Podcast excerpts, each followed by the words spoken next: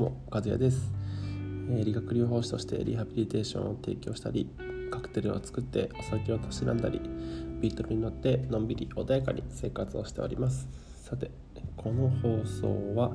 先日はリクエスト答えてくれてありがとう。おかげさまで早速自分の中で活かせてます。また是非リクエストさせてください。バイナツミその提供でお送りします。夏美さんどうもありがとうございます。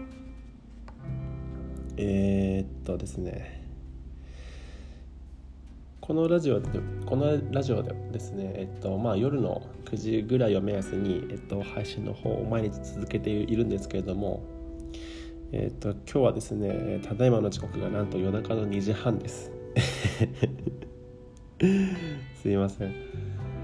え、っとまあ正直に白状します、えー、寝てました。そんそんなに疲れてなかったんですけどね。昨日そのお話ちょっとお話ししたんですけどあの職場でちょっとコロナウイルスの陽性者がいて、えー、と入院患者だったので、えー、まあちょっとその周辺の患者さんおよびセラピストを、まあ、PCR 検査をしてでまあ一応無事だったんですけど、まあ、念の念のためということで保健所からの申請があったので、まあ、2週間程度、えーとあのリハビリはせずに営業を中止していてで昨日、えーと、ようやく営業が再開してというとこなんですけど2週間ぶりにリハビリした疲れが回ってきたのかな。すごい寝ましたね。多分夜の7時半くらいからもう寝てたんじゃないかな。自分でも恐ろしいぐらい寝てましたね。7時半から寝ても今に至るのでもう多分6時間ぐらい寝てますよね。すいません。えっ、ー、とじゃあですね昨日筋力と筋肉量のお話をサクッとさせていただいてで昨日はどちらかというと筋力の方に重きを置いたので今日はですね筋肉量についてちょっとお話ししようかなと思います。えっ、ー、とじゃあそしたらですね筋肉量のお話にしましょういきましょう。えっ、ー、とですねまず筋肉量というのは昨日少しパスタのお話をさせていただいたんですけど、えーと、パスタを例に、えー、あげます今日も、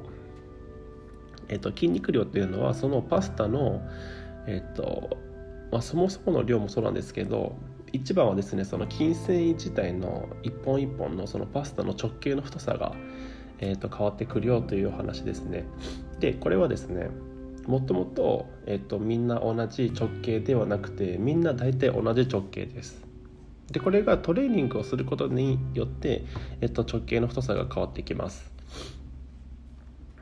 でここで出てくるのが、えっと、RM という、えっと、指標というか今やり方になるんですけど例えばですね腕立て伏せを、えっと、1秒間でえーと、肘を曲げてまた1秒間で元の位置に戻す肘を伸ばす。1で下ろして1で上げる。1で下ろして1で上げる。このやり方をですねまあおそらくみんな10回程度はできると思います。なのでここで使われる指標としては10 10RM ということになります。10回やることで、えーとちょっと息が上がるというか10回を1セットにすることで、えーと、休憩できるようなトレーニング方法をトレーニング方法を 10RM と言います。でこれはですねえっ、ー、と筋肥大になります。なので直径が太くなるトレーニングの仕方です。で昨日お話しさせ,、えっと、お話しさせていただいた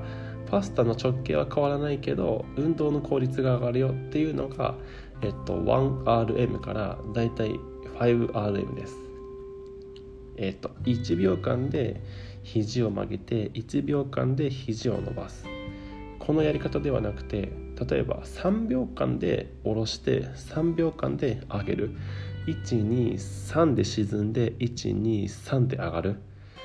このやり方は多分あのみんなきついんでだいたい5回ぐらいやってはあちょっときついなちょっと休憩したいなっていう風になると思います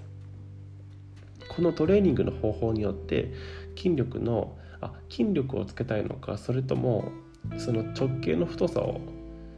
増やしたいのかまあそのいわゆるボディービルダーのような見せる筋肉を作るのかが、えーと、変わってきます。はいよしえー、っとじゃあそしたらですねトレーニング中にじゃあ何が体の中で起こってるのかというのをお話しします。えー、っとその 10RM のやり方をするとですね筋繊維がこうちょっと傷つくんですよ。負荷をかけると筋繊維が部分的に損傷します。損傷というか、断裂というか破裂というかまあいろいろ表現があるんですけど、まあ、傷つきます。で傷傷ついた繊維が多ければ多いほどその筋肉痛というのが起こるメカニズムですね。ちょっと今日はこの話ちょっと省きますね。でその損損傷した筋繊維は、まあ、回復期回復を段階的にするんですけどその損傷する前の繊維より少し太くなってまた復活するんですよ。これすごいですよね人間の体のメカニズムが。なので、えっと、この現象を超回復っていうふうに業界では呼ぶんですけどこの超回復の過程を得ることによって少しえっ、となんだろうこの力こぶのところがこういつもより少しこう膨らんで見えるようになったりそれこそあのお腹が6個に割れるとかは、まあ、そういう現象があります。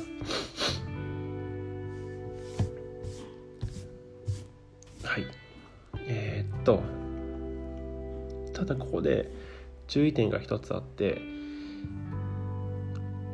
じゃあやればやるだけ体が大きくなるのかっていうと実はそうでもなくてちゃんと、えっと、人間の体も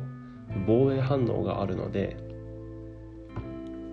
トレーニングの頻度が、えっと、あまりにも多すぎると先ほど言った超回復が起こる前にその損傷の割合の方が大きくなってしまうので、まあ、簡単に言うとこう回復が間に合わなくなるんですね。自分の体が傷つく一方で回復が全然全然間に合わない。そうすると逆に筋力が落っこちてしまうオーバーワークと言われる、えっと、原理に至ってしまいますのでここだけはちょっと注意が必要です。なのでまあやはりこうトレーニングをすると少し休憩時間を置くことで、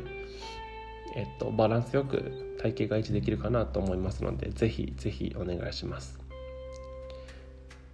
なのでこうライズアップとかのやり方がどちらかというとこの筋力筋力を上げるというよりかは筋肥大を、えっと、主に、